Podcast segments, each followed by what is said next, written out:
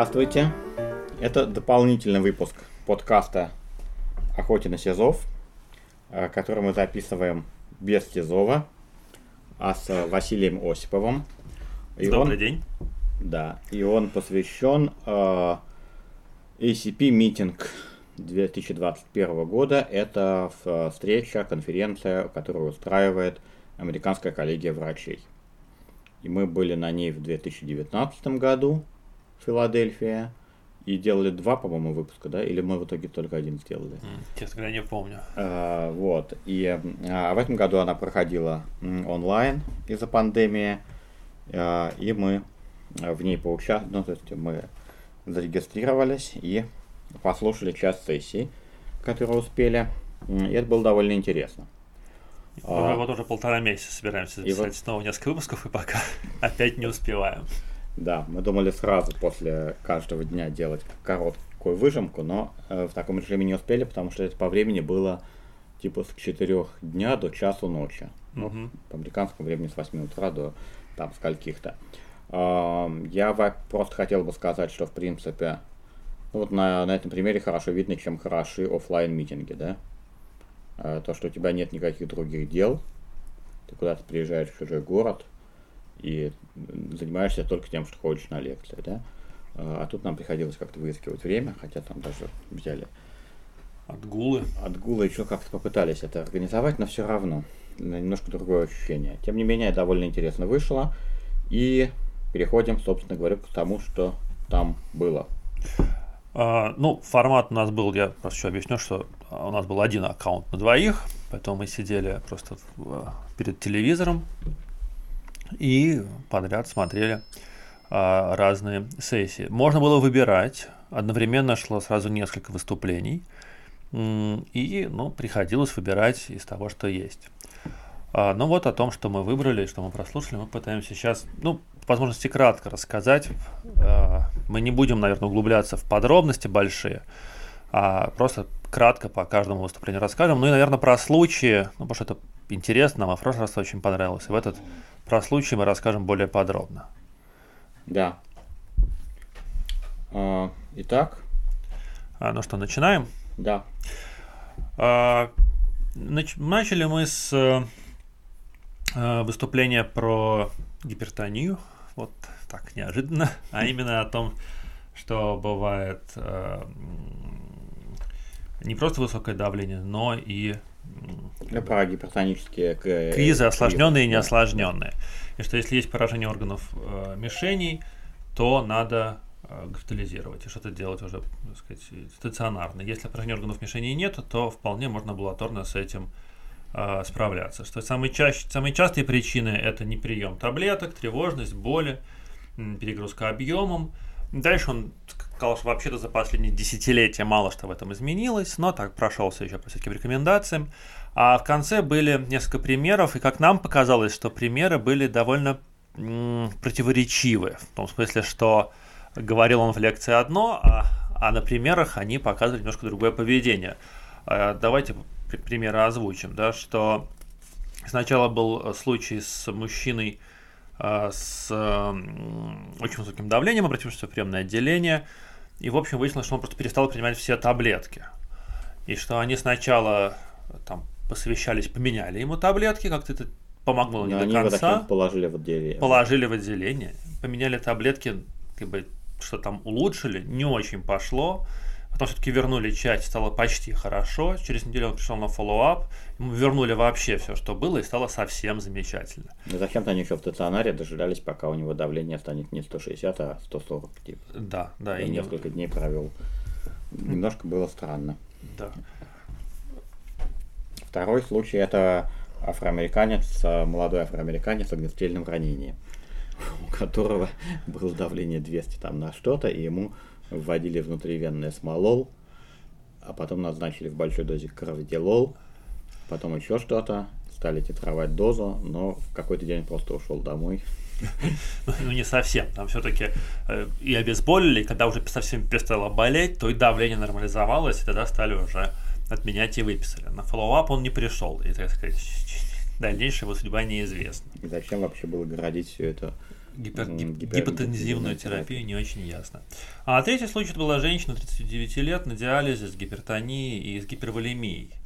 И э, после катетеризации правых и левых отделов сердца у нее все еще сохранялось очень высокое давление, ее наблюдали в стационаре.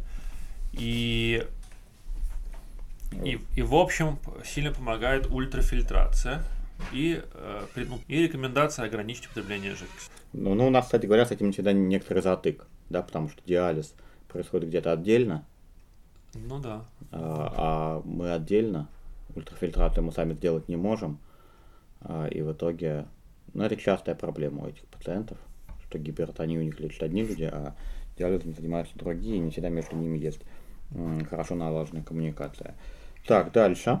Так, потом была сессия, как называется они? Посвященная про профилактической медицине. Да, я просто добавлю, что там были большие сессии и маленькие, не чередовались. И что если сначала была а, там крупная часовая, то потом были такие 15-минутные маленькие, мел- мелкие такие полезности, мелкие фишки, не знаю, как это правильно назвать.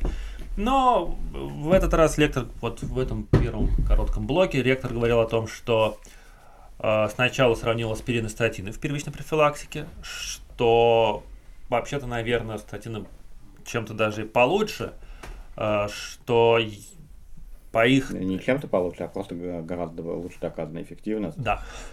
Но при этом, по их статистике, примерно 26 миллионов используют в первичной профилактике аспирина и только 8 статины. А если в гугле а, забить аспирин и в гугле забить статины, то про аспирин в основном всякие положительные отзывы, а про стати... Ну да, ну, отзывы, пас- поиски. подсказка поиска. Да, подсказки Подсказка поиска. То есть Там аспирин, там улучшает то, аспирин улучшает все. Снижает риск рака. Там, Да, если если- начать убивать статин, то он пишет, там статины повреждают печень, статины вызывают деменцию и так далее, и так далее. Но Да. у нас, кстати говоря, ровно те же стереотипы. Да, да, Э, аспирин да. часто пьют просто так, а статины не любят пить, даже когда они Статины нужны. пишут, потому что Мясников по телевизору сказал. А аспирин, что всем после там скольких-то или там бактерия. Ну да.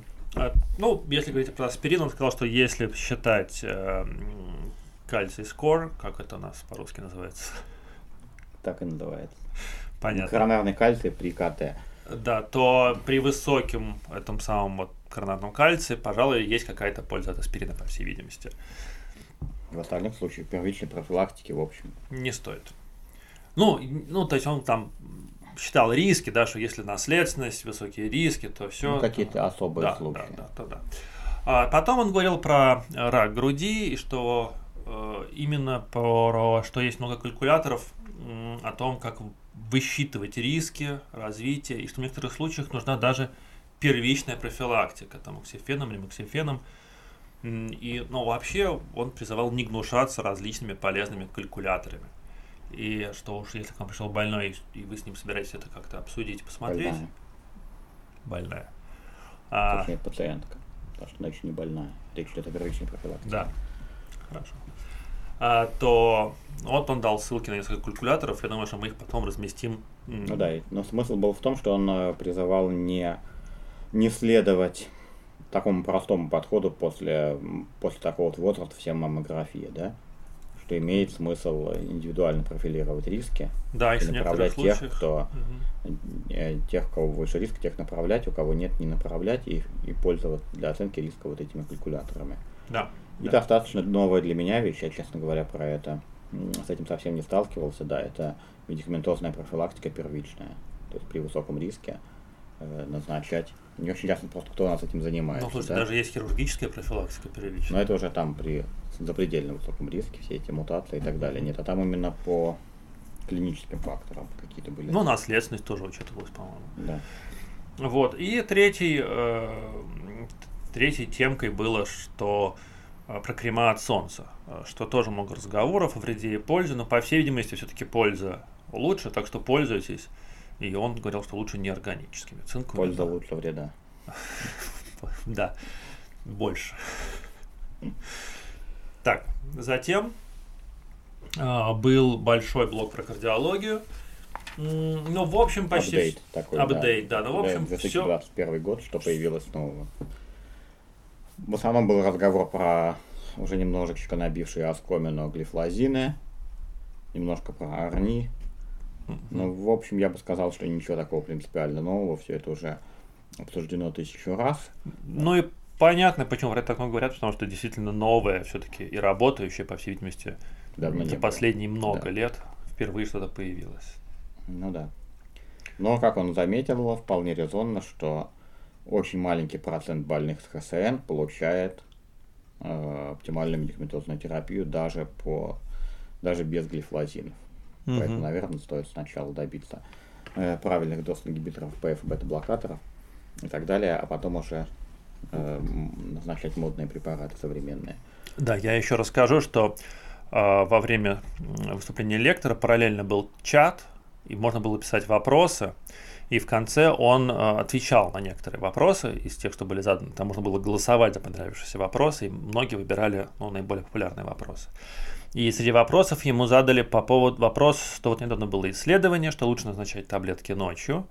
И конкретно этот лектор сказал, что его это исследование мало впечатлило и нет. А тем же вечером уже в другой э, лектор, Ну, не э, ночью, но на ночь. ну на ночь, да, Да. да, уже другой лектор э, очень похвалил это исследование как нечто новое, революционное, действительно очень важное. Вот Артемий Никитич, я не смог в этом разобраться, но Артемий Никитич, кажется, разобрался. Это было испанское или итальянское? Ахайджиа исследование, да, где, э, где пациентам... э, в общем, смысл был в том, что не пациентам назначали днем или вечером, там, да, плацебо контролируемо, а врачам. Врачам говорили, что они, вот то, что вы будете назначать, вы будете назначать вечером, а другим э, там, говорили, что будете назначать утром. Ну или там по паци- да, рандомизация была, была по пациентам, но смысл был в том, что врач назначает, знал, этот пациент будет принимать утром или вечером.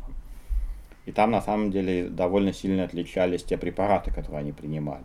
Те пациенты, которые принимали таблетки утром, они чаще принимали э, мочегонные и бета-блокаторы.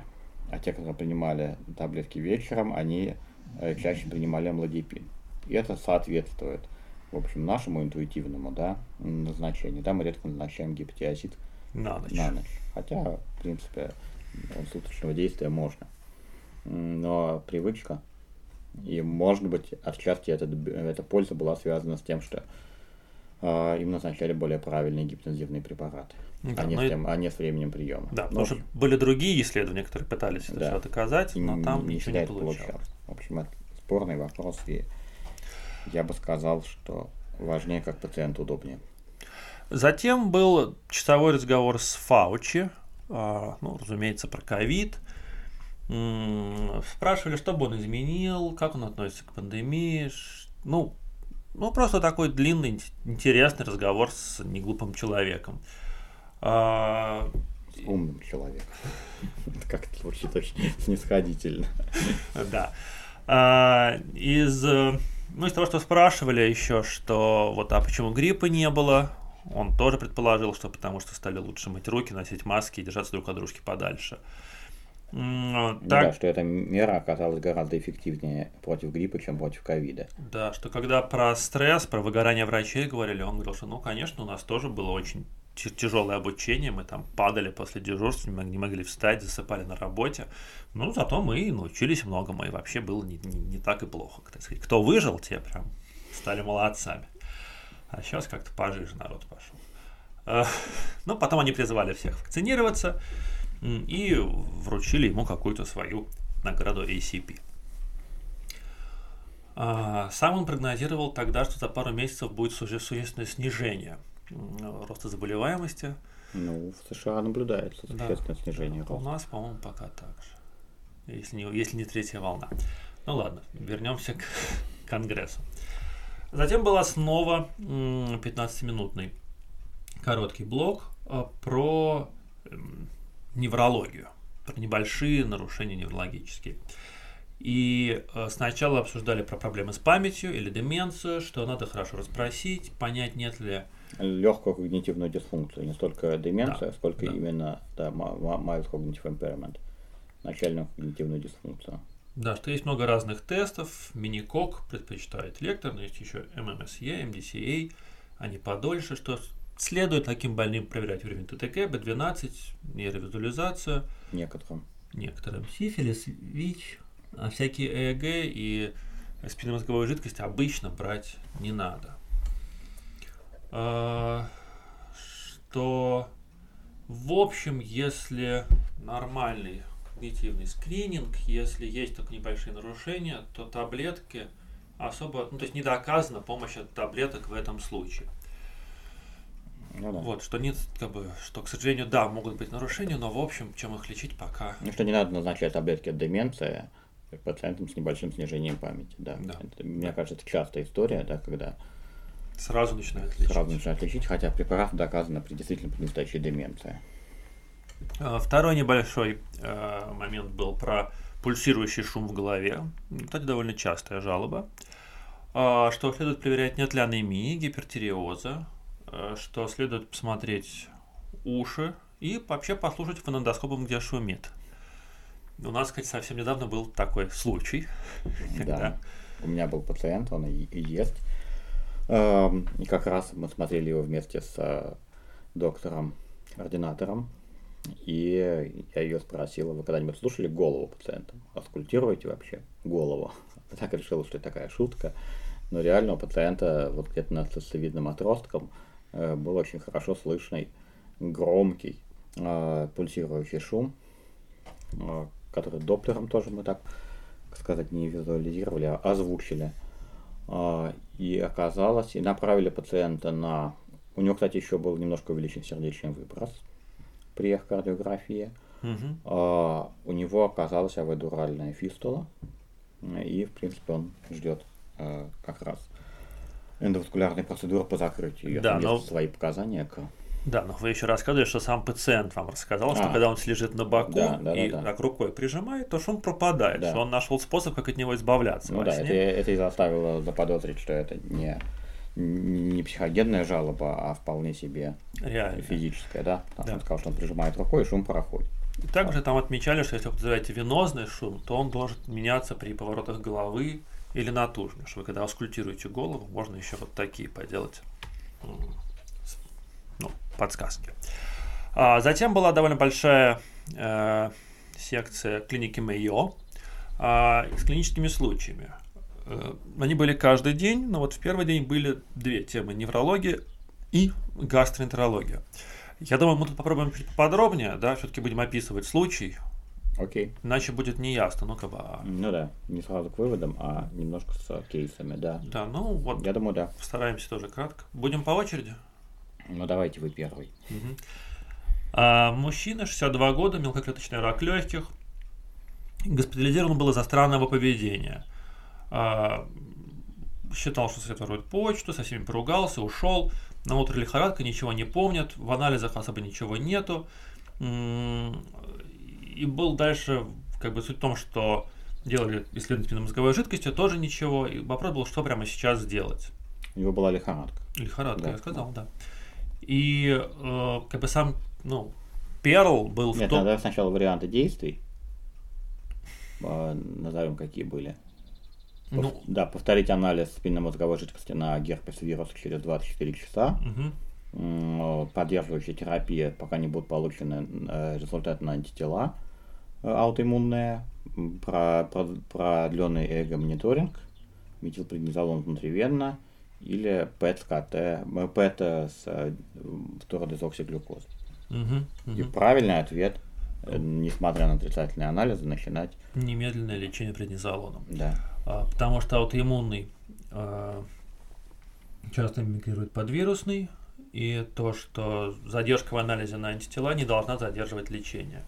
Что МРТ часто при этом бывает нормальное или неспецифическое, что а, аутоантитела спинномозговой жидкости, конечно, могут помочь, но сам анализ может занять несколько недель. И если быстрая прогрессия, явная э, психиатрические какие-то симптоматики, и все это очень резко развивается, то это повод быстро начать лечение преднизолоном, а потом уже посмотреть, что будет дальше. Так, второй случай. Угу. Так, второй случай это, э, это 48-летний мужчина с депрессией, мигренями, синдромом беспокойных ног, гиперэпидемией и э, всем таким, который пришел на э, плановый визит. У него на, на, на руке э, имеется небольшая рана заживающая, его партнер рассказывает, что пациент стал по ночам пинаться, бодаться, э, там, дергаться в кровати, обычно во второй половине ночи, что ему пришлось даже на отдельной кровати спать из-за этого, или ей там не сказано. И типа, вот, что это такое. Ну да, Шалранко он просто вскочил среди ночи, потому что грабитель куда-то кинулся, споткнулся, упал и поранился. А, и вопрос был не что такое, а просто какое из лекарств, которые он принимает, могло вызвать а, такие, такие симптомы. Варианты ответа были флуоксетин, пропронолол, симвастатин, фексофенадин и промипексол. Я, честно говоря, даже не все такие слова знаю. Фексофенадин это, по-моему, супрастин. А. Промипексол это то, что назначает синдром беспокойных ног. А. Э, как Мирапекс. Ладно, остальные знают. Спасибо. А, правильный ответ был, что флуоксетин. А что само состояние это Rapid Eye Movement Behavioral Disorder. А, Поведенческое расстройство, связанное с быстрой фазой сна. Да. И что если это случается после 50, то, ну, следует ожидать, что разви, раз, разовьется паркинсонизм или болезнь Леви, или что-то похожее. А вот если моложе 50, то стоит искать связь с лекарствами, особенно антидепрессантами, что они часто выявляют раньше то, что потом бы могло начаться после Как бы размаскируют. Угу. Ну, да. Третий случай э, был неврологический такой. Женщина 58 лет, боли в ногах. Началось несколько лет назад, с пальцев, постепенно нарастало, мешало спать, и что важно... Тебя там в микрофоне храпит собак. Что, мне ее вынести отсюда? Ладно, я думаю, это не мешает. Да. У нас, кажется, после первого конгресса был птичий шум на заднем фоне, птичье пение, а сегодня у нас собачий храп. У нас разный фон, мы не повторяемся. А, и что важно, что боль очень усиливается при контакте с простыней, что даже просто контакт с простыней ее очень раздражал. И э, вопрос был, что из там перечисленного говорит о том, что это скорее нейропатия мелких волокон. А, и потому что, кажется, НМГ там было, НМГ было нормально, нормальное. Да. Да, да. И ответ был, что э, НМГ больше э, про крупные волокна. Да. Там был вариант, да, перечислен да, вариант ответа. Да. да, что с наибольшей вероятностью указывает на то, что это э, нейропатия мелких волокон. Значит, первое, э, вот это жжение и покалывание. Угу. Второе, это, э, как это по-русски сказать, length dependent. Ну, то есть э, нейропатия по типу носков и перчаток, то есть, да, дистальная. М-м, третье, это симметричные симптомы, симметричные симптомы справа-слева и прогрессирование. Четвертое, э, то, что вот такие вот как бы да, поверхностные касания вызывают боль, ну, то есть гиперальгезия. И пятое, это э, нарушение чувствительности болевой при булавке, когда тыкают, и температурной. И правильный ответ вот последний, что самый такой надежный показатель – это именно нарушение температурной чувствительности и болевой чувствительности. Да, что там, если есть там два, несколько нарушений там из, из, из, из трех, или как-то там такое yeah. было, что это вот, что два таких нарушения, то уже довольно характерно для этой нейропатии мелких волокон. Что если было только температурный, только болевой, то еще недостаточно. Я так понял, ну, что, что... так, что два из трех, где Э, что критерием диагностики ага. является два из трех. И эти два из трех включают, во-первых, вот это нарушение болевой и температурной а, чувствительности. Угу. Второе это нарушение, снижение плотности да, нервных волокон при биопсии. И третье это на, на ненормальный результат количественного сенсорного тестирования. Я не знаю, что это значит. Угу. И, как, и как это проводится, но я думаю, что для таких простых а, русских физишенов, физишенов вполне достаточно будет. Температурная болевая чувствительность. Да. Потому что мы знаем, куда отправлять биопсию кожи, которую мы иногда берем. Но чтобы еще кто-то там и посчитал плотность нервных волокон, пока нам не приходилось. А, Четвертый? Да. Ну, давайте я зачитаю. Да. Мужчина 77 лет, э, состояние постепенно ухудшается. За рулем стал хуже ориентироваться, знаки не замечать, с парковками проблемы. Ну, как-то его говорили, не ездить, отняли права.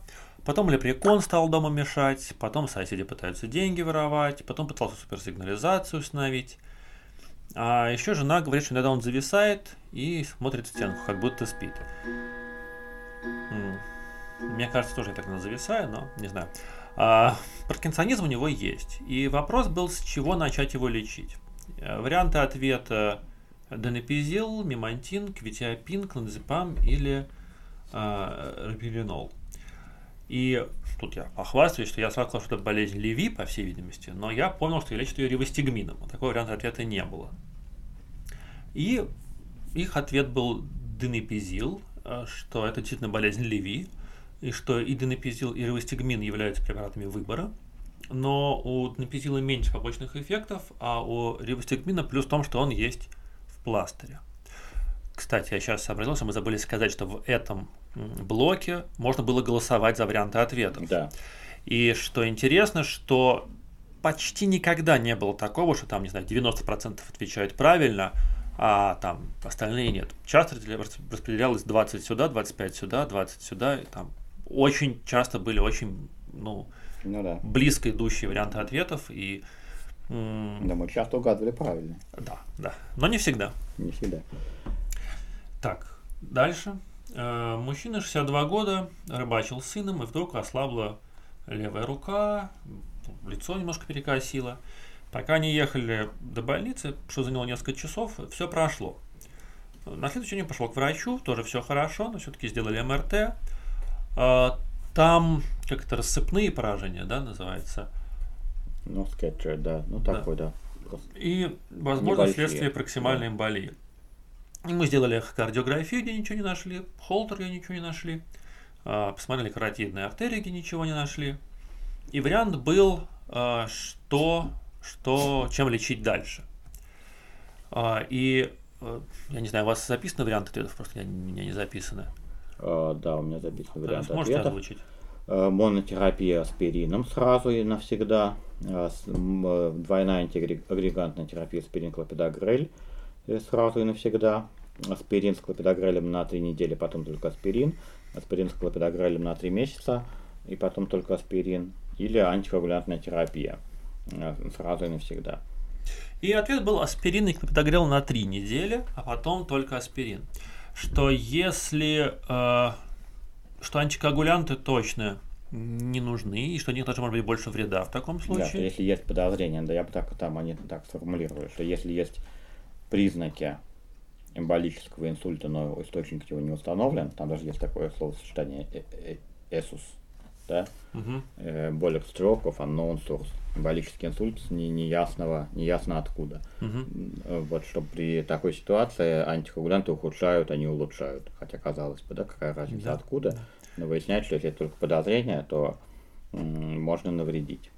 Да, также она сказала, что есть шкала риска ABCD2, по которой можно сказать решить риск, риск низкий или высокий. И если высокий риск, то аспирин с клопидогрелом. На три недели. недели, а потом только аспирин. Если очень хочется назначать антикоагулянты, то искать дальше да. Э, возможные да. источники. В да. том числе делать в том числе делать месячный холтер. Э, да. Э, и ТТЕ, эхокардиографии и все такое. Угу, угу. Mm. Так, затем гастрит, о, гастрит, гастроэнтерология. Да, при этом интересно, что через пищеводное эхо там сказано, что выявляет патологию какую-то примерно половину таких пациентов, но к этой патологии относят в частности и открытое овальное окно, которое mm-hmm. у здоровых-то людей в четверти случаев. Mm-hmm. Так что это, конечно, тоже такой странный Сомнительно, способ. это может быть просто находка такая. Ну да, да. Вот. Ну, в общем, это уже тонкости дальше пошли. А, так. Гастроэнтерология? Угу. Первый случай я прочту. Э, это 72-летний мужчина, который госпитализирован по поводу ХСН э, на фоне плохо контролируемой мерцательной аритмии с высокой э, частотой сокращения желудочков – у него в анамнезе тяжелый хобл с вторичной легочной гипертензией. При госпитализации у него АСТ 490, АЛТ 560, м, как написано, что привело к э, ультразвуку живота. вот. Ам, И при ультразвуке живота, э, очень российская история, э, небольшой асцит, утолщение стенки желчного пузыря и э, небольшое количество жидкости вокруг желчного пузыря, но нету камней в желчном пузыре. Э, Сонографический симптом Мерфи отрицательный. Такая штука, когда датчиком на, находит мочевой пузырь, э, находит желчный пузырь, а потом делают толчок. Э, И э, пациент говорит, что не болит. Да, ничего там не болело. Где э, его смотрят в правой верхнем квадранте, нет ни тошноты, ни рвоты, да, то есть как бы имеется такой чисто лабораторный, как бы лабораторный холецистит. Вот надо что-то делать или не надо. Варианты ответов. м, Консультация хирурга для лапароскопической холецистектомии. В России есть такая вещь, как просто консультация хирурга. А, Так, направление к хирургу на лапароскопическую холецистектомию, установка перкутанной э, холецистостомы, э, РХПГ с установкой стента в желчный проток, а, антибиотики широкого спектра с э, покрытием анаэробов или продолжение внутривенной диуретической терапии. И правильным ответом было продолжить Как мы, как диуретики. мы ответили. Что- Там, кстати, 87% так ответили. Да, что очень часто у таких больных с эндокомпенсированной случается отек желчного Ну, пузыря во-первых, у них происходит э, кардиогенный такой ге- гепатопатия с Да, повышением да, да. ферментов, да, которая проходит на диуретической терапии. И может быть отек стенки, ничего в этом такого нет. Мгм. И мало того, что в этой ситуации, если есть астыд, То нельзя делать да, перкутанное. холецис- холецистостомия противопоказана. Так, второй случай. Женщина 84 лет, находящаяся в доме-интернате, а, в анализе диабет, стенокардия, артрит, гипертония, постепенно ухудшается за последние годы. А, Два года назад в связи с подозрением на, тромбоэмболии легочной артерии ей было выявлено КТ, где, так сказать, заодно выявили кисту в головке поджелудочной железы. А, сделали МРСП, новообразование без высокого риска. МСКП это магнитно-резонансная панкреато- холипанкреатография, да. Слишком сложно для меня. А, ну вот, прошло два года, поэтому ей повторили КТ, посмотрели, увидели, что киста выросла а, с 0,9 до 1,1 сантиметра, и вот в связи с этим направили к вам как к врачу. А, и дальше вопрос был, что делать дальше. А, повторять через полгода КТ, следить за ростом, через год, оперировать, делать УЗИ время от времени. Или направить в Ильинскую больницу на панкреату 2D. Это на резекцию панкреата 2D. Сразу. Сразу, да, да, операция вариант был. И, в общем, правильный ответ, что лучше не делать ничего. А, потому что даже если и есть факторы риска того, что это что-то злокачественное, то довольно тяжелая операция, слишком рискованная для такого пациента. А, и что, скорее всего, хирурги скажут, что нецелесообразно. Что прогноз плохой даже и при операции, прогноз не очень хороший. Нет, Что- ну, прогноз не обязательно плохой. Если, если это эм, Нет, если даже если окажется злокачественное образование, Да. то прогноз на операцию Да. плохой. Да. Оперировать, скорее всего, не будут. Если не будут оперировать, то не То- надо ничего искать, если вы не Ну да. планируете ничего с этим делать. ну да. Но, грубо говоря, что если вы точно не будете делать эм, операцию по поводу опухоли толстого кишечника, то не надо делать колоноскопию. Ну да. Не надо скринировать то, э, с чем потом не будешь знать, что делать. Да. Да. 84-летней по- полиморбидной женщине с э, Явным с- ухудшением да за последние годы. небольшой, да, да, точно не стоит. Так, окей, Э, кейс 3. Хотите, я Там зачитаю? просто, там просто на самом деле было в в Clinical Pearl, он был двойной. С одной стороны, не надо да, исследовать тех, кто не кандидат на хирургию, а с другой Ага. стороны, что в принципе вот эти вот э, э, панкре- панкреатические кисты боковых ветвей, они довольно не склонны к злокачественной трансформации. А, Не склонны, но даже если были бы Ну да, склонны, прям то такой не- противоречивый. С одной стороны, не склонны, а с другой стороны, даже если были склонны, то и не надо. ну, как бы такое заодно, да. Окей. А, так, третий случай. Это 64-летняя женщина, с, э, которая в течение двух недель жалуется на утомляемость, отрицает какие-либо э, боли, лихорадки, э, ознобы. А, приблизительно год назад ее печеночные тесты, анализы были в норме. Анамнез семейный у нее не отягощен. Она страдает гипертонией, мерцательной аритмией, гиперлипидемией и нейрогенным мочевым пузырем. Принимает лизинаприл, амиодарон, симвастатин и нитрофурантаин. Э, все препараты принимаются более года. А, кроме того, иногда она принимает парацетамол, э, но в последнее время не принимала. И примерно полгода назад у нее был эпизод приема амоксициллина клавулоната по поводу синусита.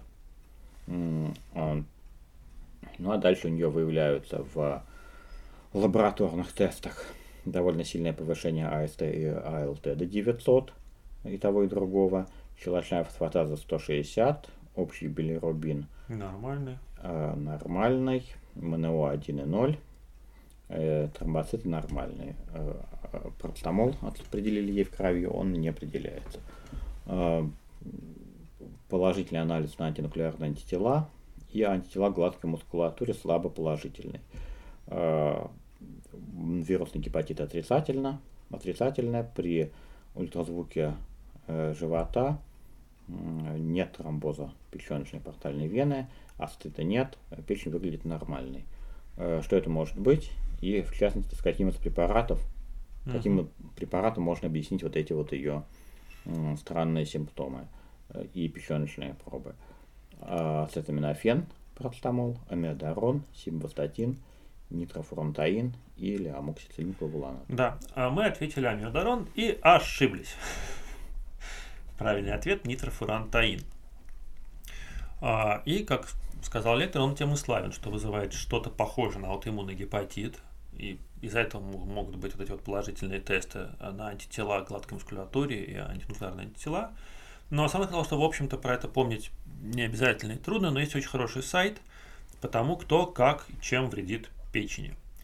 И, опять-таки, я думаю, что ссылку на него мы тоже выложим. Ну да, что гепатотоксичность, она не, это не просто свойство препарата, а что у каждого препарата есть свой а. профиль гепатотоксичности.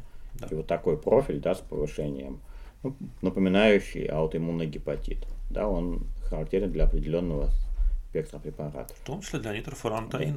Да. кажется, для гидролазина. Mm. Я уже не помню, нет. Окей. Так, четвертый случай. Женщина, 48 лет. Э, в анамнезе операция инъекции желудка, гастрик байпас, 7 лет назад.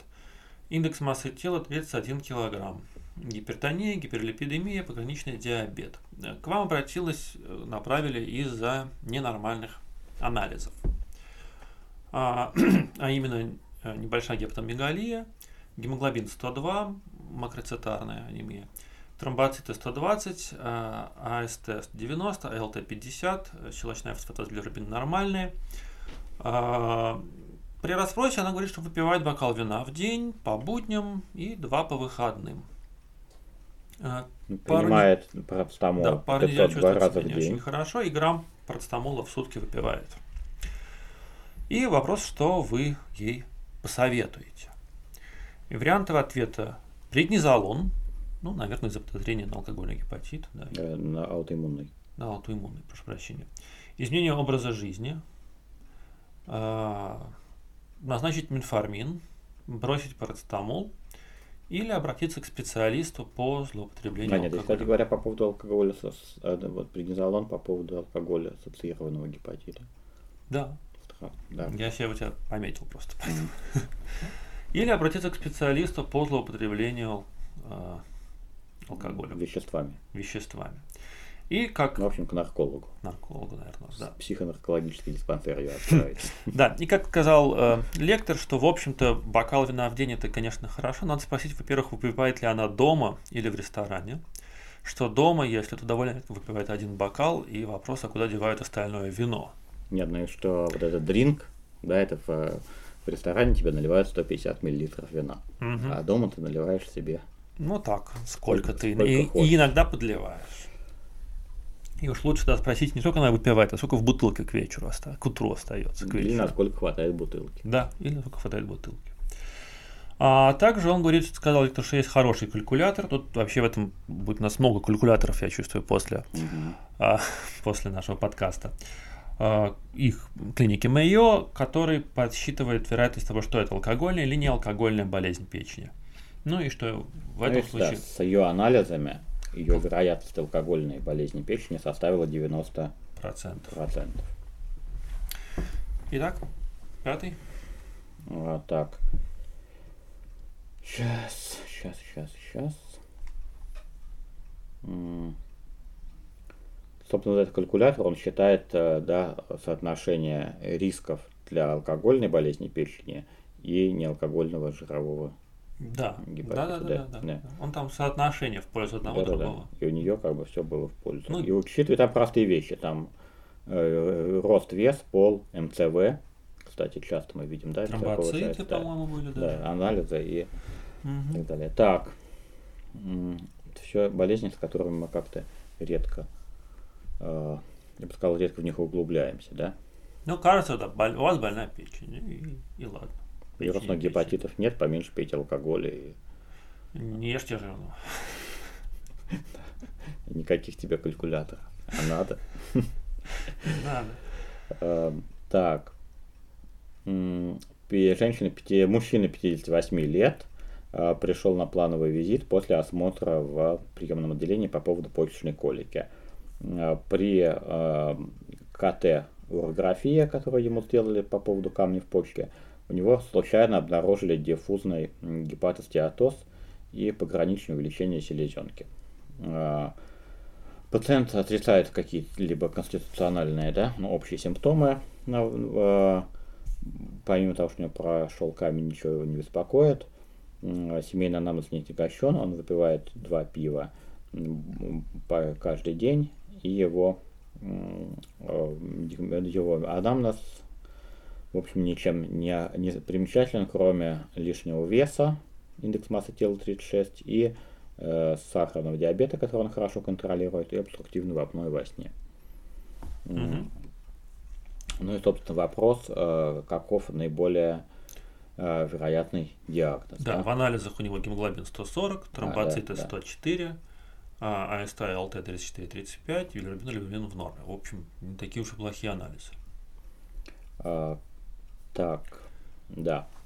Э, простой стеатоз, э, неалкогольный стеатогепатит с ранним фиброзом, неалкогольный стеатогепатит с продвинутым фиброзом или циррозом, э, э, алкоголь-ассоциированный гепатит или алкоголь-ассоциированный цирроз. Так я открыл для себя 5 новых болезней.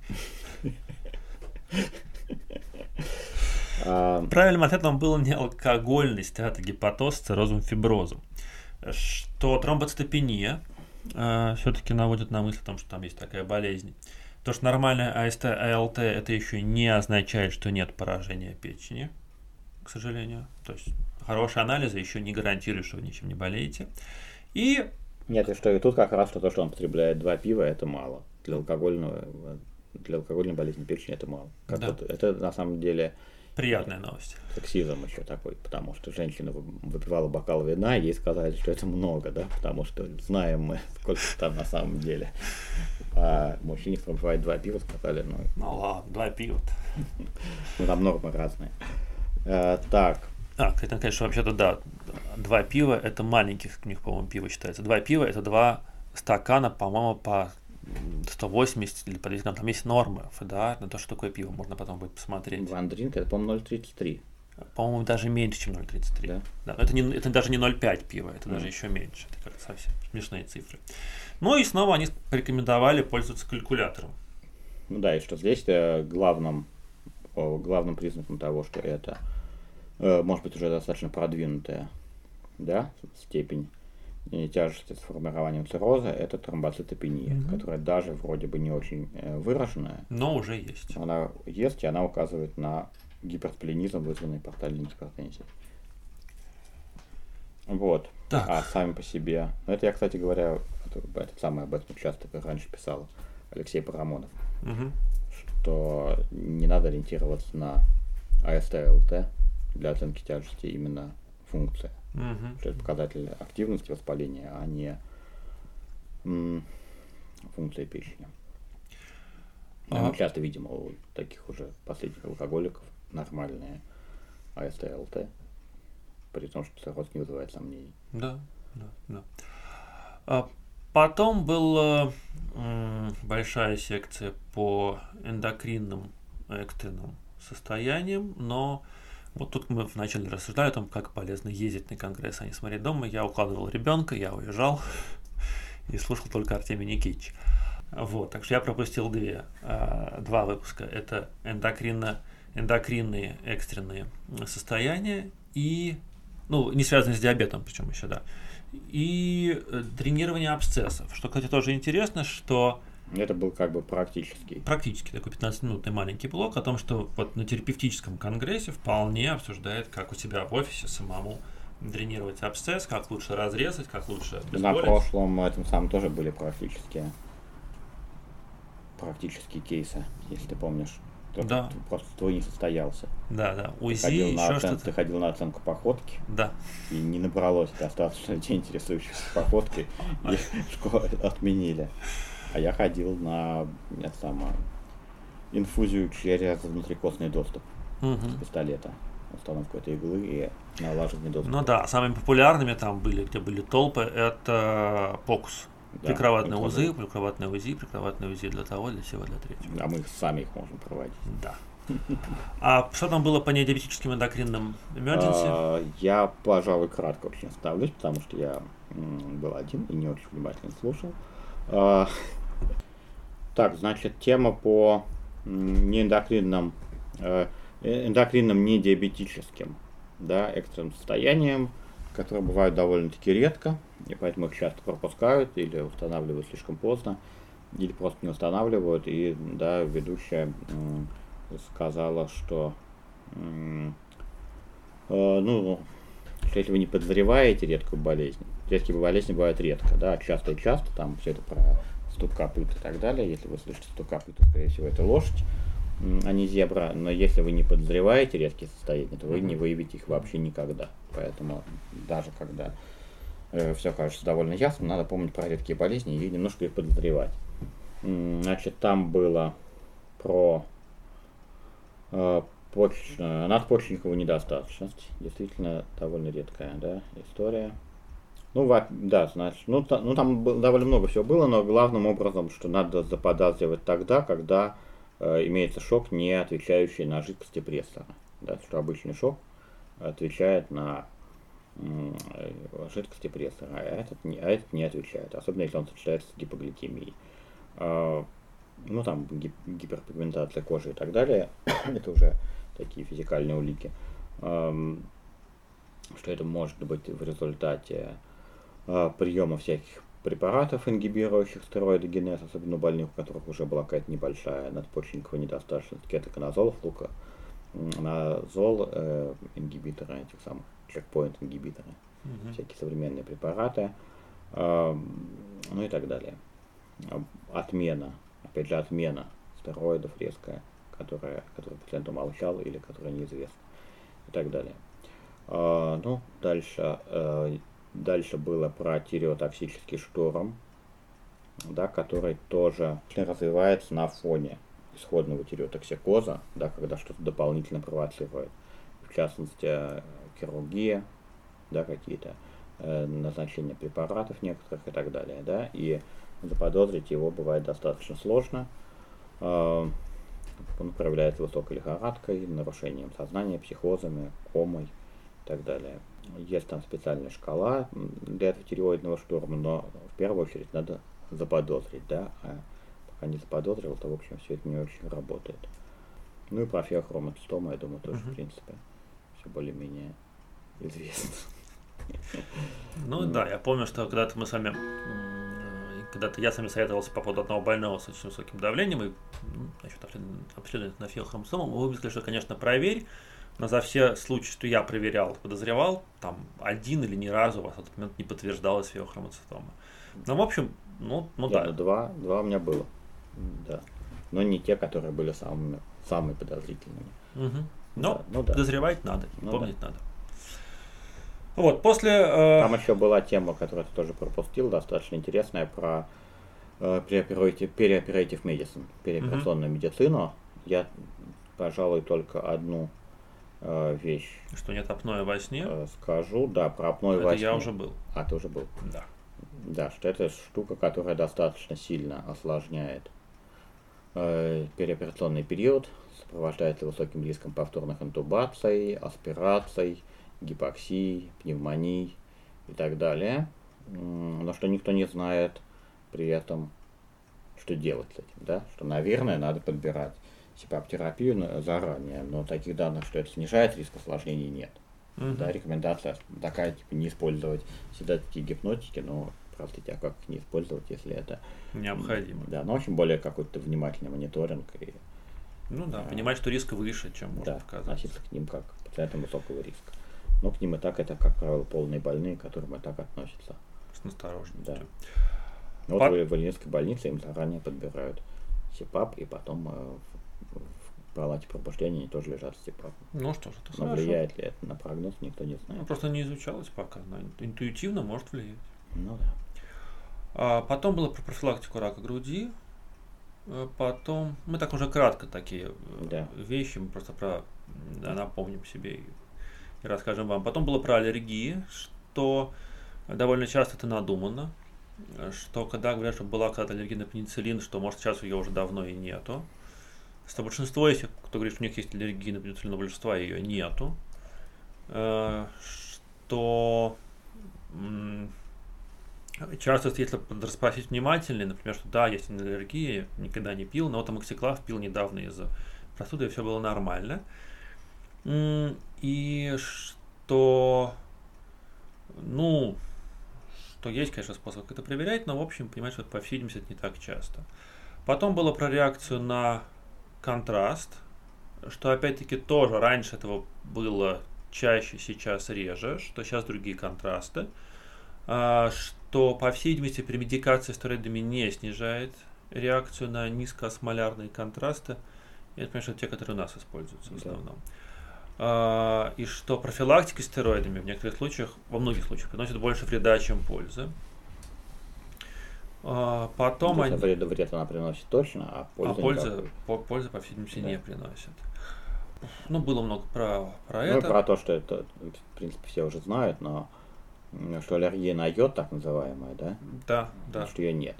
И что аллергия на морепродукты никак не коррелирует с Вообще, э, причем, с ни при чем. Да, да, да, веществами, да, да. А, потом был пронафилактический шок, что, несмотря на то, что все знают, что адреналин – это главное лечение, что каких-то противопоказаний явных, абсолютных к нему нету. Но далеко не все в случае анафилактического шока первым делом делают адреналин. А иногда начинают всякие стероиды, антигистамины, что-то еще, что нет, если есть Это не российская проблема. да, если есть анафилаксия, адреналин в мышцы сразу, через штанину, как-то еще. Ну, у нас здесь так пару раз приходилось сделать прямо срочно. И мы даже одно время держали пленабрный адреналин, чтобы у нас всегда был в процедуре. Пока адреналин не кончился в результате этого держания. Да, да, да. Но тем не менее, что, что это тоже важно. Ну да, лучше ввести, чем не ввести. Лучше ввести зря, чем не ввести, когда. Да. Вот. э, И потом, вот в самом конце, э, была сессия двух таких эм, людей, которая мне очень понравилась. Она была очень веселой. И, значит, когда они, когда они начали с того, что, э, как ну, о чем будет сессия, что, что она нам даст. Во-первых, мы сможем сравнить э, свое понимание медицины и догадливость с другими врачами. Во-вторых, мы сможем ответить на вопрос, может ли медицина быть действительно очень веселой и разрешено ли мне смеяться во время серьезной сессии на Конгрессе. И э, смогу ли я стать знаменитым? Значит, почему такие были странные вопросы? Потому что они э, представили два случая. Они их представляли по частям. Они давали не всю информацию, но ту, что считали нужной, но если э, писать вопросы, то на них отвечалось. И также интерактивно. интерактивно, да. И также предлагалось писать варианты ответа. Мы много писали вариантов ответа, но ни разу не ответили правильно. Без шансов, правда. Для нас без шансов. А, но было очень интересно. Они очень действительно весело, живо говорили, все время комментировали э, то, что писали э, в чате э, другие, подшучивали. Ну, в общем, была очень освежающая и веселая сессия, несмотря на то, что у нас уже был почти час ночи. Слушалось как-то очень на одном дыхании и очень весело. И я попробую сейчас ну, вот представить я записал то, что они давали, но у меня будет все эти подряд, без пауз, без, без шуточек. А вы можете, пока слушаете меня, тоже предположить свои версии и в конце узнать, угадали вы или нет. А, и, итак, женщина, 25 лет. Э, в течение года боли а, в, прав, в правом подреберье сверху. А, и вам ее направил кто-то, кто описал оккультную болезнь желчного пузыря. По видимости, была опечатка в направлении, но или описка, я уж не знаю. А, думать, что ее сглазили. Но а, боль то есть, то нет. Ой, из-за боли она ушла с работы. И даже была попытка суицида. Вот настолько эта боль за этот год ее измотала. А за это время она неоднократно находилась в больницах, и ей сделали 5 КТ. Да. Месяц назад она была у онколога, и тот у нее заподозрил после всяких обследований средиземноморскую лихорадку. Типичная пациентка клиники «Рассвет». Ну, тут уж вам виднее. А, и так как вы специалист по редким болезням, больную отправили к вам. Также известно, что больная не курит, не пьет, раньше делала зарядку, сейчас из-за болей нет, наследственности никакой нет, операций не было. Из-за болей принимает трамадол 100 мг 4 раза в день, и боли все равно беспокоят. Ну, при осмотре давление 100 на 60, пульс 110, частота дыхания 16, температура 37, насыщение кислородом 98, все нормально. Вы мнете ее живот, и в общем он мягкий и ненапряженный. Но в одном месте локально в правом подреберье сильная болезненность. Боль не радиирует. Э, в анализах все нормально, но есть лейкоцитоз 20 тысяч, соя 40, C-реактивный белок 130. Значит, больница она получает, вы ее госпитализируете, там, ну, было развитие некоторые сюжета, но она получает уже опиоиды, противотошнотные, и, в общем, очень сильно от всего этого устала. И э, в конечном итоге ее послали к специалисту по боли, не к вам. А, и тот поставил ей синдром защемления переднего кожного нерва. Такое акне, abdominal cutaneous nerve entrapment syndrome. Женщине сделали укол стероидов в живот, и полтора года у нее уже ничего не Стероидов болит. И, и, Или декайда, да. И анестетика. Да, да. Вот. Вот. Там еще по УЗИ. Они по УЗИ показали как-то. Как это выглядит на УЗИ, да, ей сделали укол, и у женщины все прошло. Вот так вот э, нечастая болезнь, я с ней раньше не сталкивался. А если сталкивался, то не знал, что это она. Да. А вот, кстати говоря, да, потому что они пишут, что это довольно частая болезнь. И как ни странно, может быть не в такой тяжелой форме, но защемление этого переднего кожного нерва случаются, иногда проходят сами, и бывают причиной боли в животе. А, кто знает, может быть, всякие наши аппендициты, которые оказываются не аппендицитами, как докторальные ну, аппендициты. вряд ли, а вот э, всякие холециститы. Ну, что-то еще. Да, лейкоцитоз, да. реактивный белок. Ну, все есть. в правом подреберье. И... Да, да. Там, по ходу, всеми предлагались варианты ответов для голосования. И там сделать шестое КТ, э, вернуть обратно к онкологу, заподозрив что-то онкологическое и так далее. Но вот, нет, такая э, необычная болезнь интересная. Мы предполагали сначала синдром Мюнхгаузена, и мы предполагали, кажется, просто, что это драгсикер, что женщина очень, что женщина наркоман ищет, ищет. В общем, попались во все традиционные ловушки patient blaming. Да, да. А но люди, кто-то вот правильно ответил и ответили, молодцы. А второй случай мужчина, 67 лет, одышка, отеки. Жалуется на одышку. Около месяца назад отекли ноги, больше правая.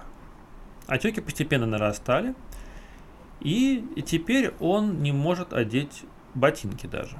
В связи с этим, собственно говоря, он и обратился в приемное отделение. А, в целом он не любит ходить по, врач- по врачам. Надо проявить эмпатию, надеть его ботинки и, и уйти домой. Э, Нет, нет, нет. Одышка уже давно. То есть он делает какие-то домашние дела, но в общем часто делает паузы. Но его это не беспокоит. Пришел он из-за ботинок. Не пьет уже 15 лет. Раньше бывало. Операций никаких. Таблетки не пьет. У отца рак печени, курит. Э, курит больной. А при осмотре температура нормальная, пульс нормальный, давление 160 на 100, частота дыхания 16, насыщение кислородом 78%. Выглядит как розовый пыхтельчик. Он надувает губы и э, вот такой вот он весь из себя. Шейные вены не расширены, лимфоузлы никакие не увеличены. И э, как это, абдомино-ягулярный называется рефлекс, Угу. да, когда давят Гепаторегулярный. гепаторегулярный рефлекс, вот он отрицательный. Рефлюкс. Да, рефлюкс, господи, я... Извините. Так сказать, что можно сказать по осмотру? То есть нет признаков гиперволемии.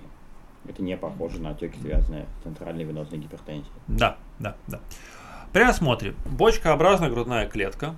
При аскультации дыхание почти не слышно. Сердце. Тон ритмично, шумов нет. Живот мягкий. Особо ничего не пальпируется. Ноги отечны до бедер уже. То есть бедра тоже. Тест Стемера отрицательный. Я погуглил. Это пат- патогноматично для лимфедемы, что кожу на около второго пальца ноги э, собирают складку. Что если это невозможно ее собрать складку, то это характерно для э, лимфатических отеков. Мгм. А если возможно, то нет. Э, Неврологический осмотр в норме, общий анализ крови в норме, э, АЛТ, АСТ, щелочная фосфатаза, альбумин, белок, билирубин, тропонин, лактат, соя в норме. Ну и дальше уже в конце дается такая информация, что натрий 143, калий 2 и 1, хлор 109, газы венозной крови ПЦО275, НТ-пробинП 390, а, ТТ то есть есть некоторая гипертропния. да, да. ТТГ э, 3, эхо, кардиография в норме. И отношение белка креатинина в моче 0,18. Сделали компьютерную томографию, булезная эмфизема, диффузный отек мягких тканей, асцита нет. Многие, я думаю, уже догадались, что это, но у больного оказался псевдогиперальдостеронизм на фоне поедания лакрица. А, Притом, а, как сказали э, ведущие, что они советуют человеку, который прислал им этот случай, издать книгу «Как вывести из себя своего резидента», потому что резидент докладывал непонятного больного, и первый вопрос, который задал преподаватель, это пьете ли вы какие-то травы или такие препараты, а второй, как много едите вы лакрицы. И больной признался, что он очень любит лакрицу, что он э, в день съедает упаковку в 450 миллиграмм лакрицы из Австралии заказывает, э, рекомендует не больше 65 миллиграмм лакрицы. И э, что, ну вот лакрица, она содержит что-то, что подавляет переход кортизола в кортизон, и что из-за этого развивается псевдогиперальдостеронизм. Э, и что, в общем, больному было рекомендовано перестать употреблять, употреблять ла- лакрицу. А, что важно, что не только гипокалемия, но и метаболический алкалоз. Вот, э, там Мгм. высокий ПЦО2 и был нормальный HCO3. На- на- натолкали, натолкнули на такую идею. Вот, так что теперь мы знаем, что делать, если мы встретим псевдогиперальдостеронизм на фоне лакриц. Ну да, непонятные отеки. Нет, ну там отек отек всего был, да, Да. отек всего везде. Низкий калий. И просто вот, рекомендовали диету изменить, и все прошло. Так, ну на этом кончился первый день ACP.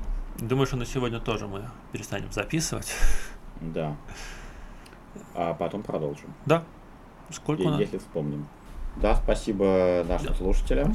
Э, Да, с вами были э, Василий Осипов и И Артемий Охотин. до И Вы свидания. можете присылать нам э, свои донаты на сайте изобретаемвелосипед.ру есть наши реквизиты. А можете пойти на сайт э, iTunes, Apple Podcasts к- и на, найти подкаст «Охоте на Сизов» и написать какой-нибудь отзыв. Нам будет очень приятно. И привет Вадиму Сизову.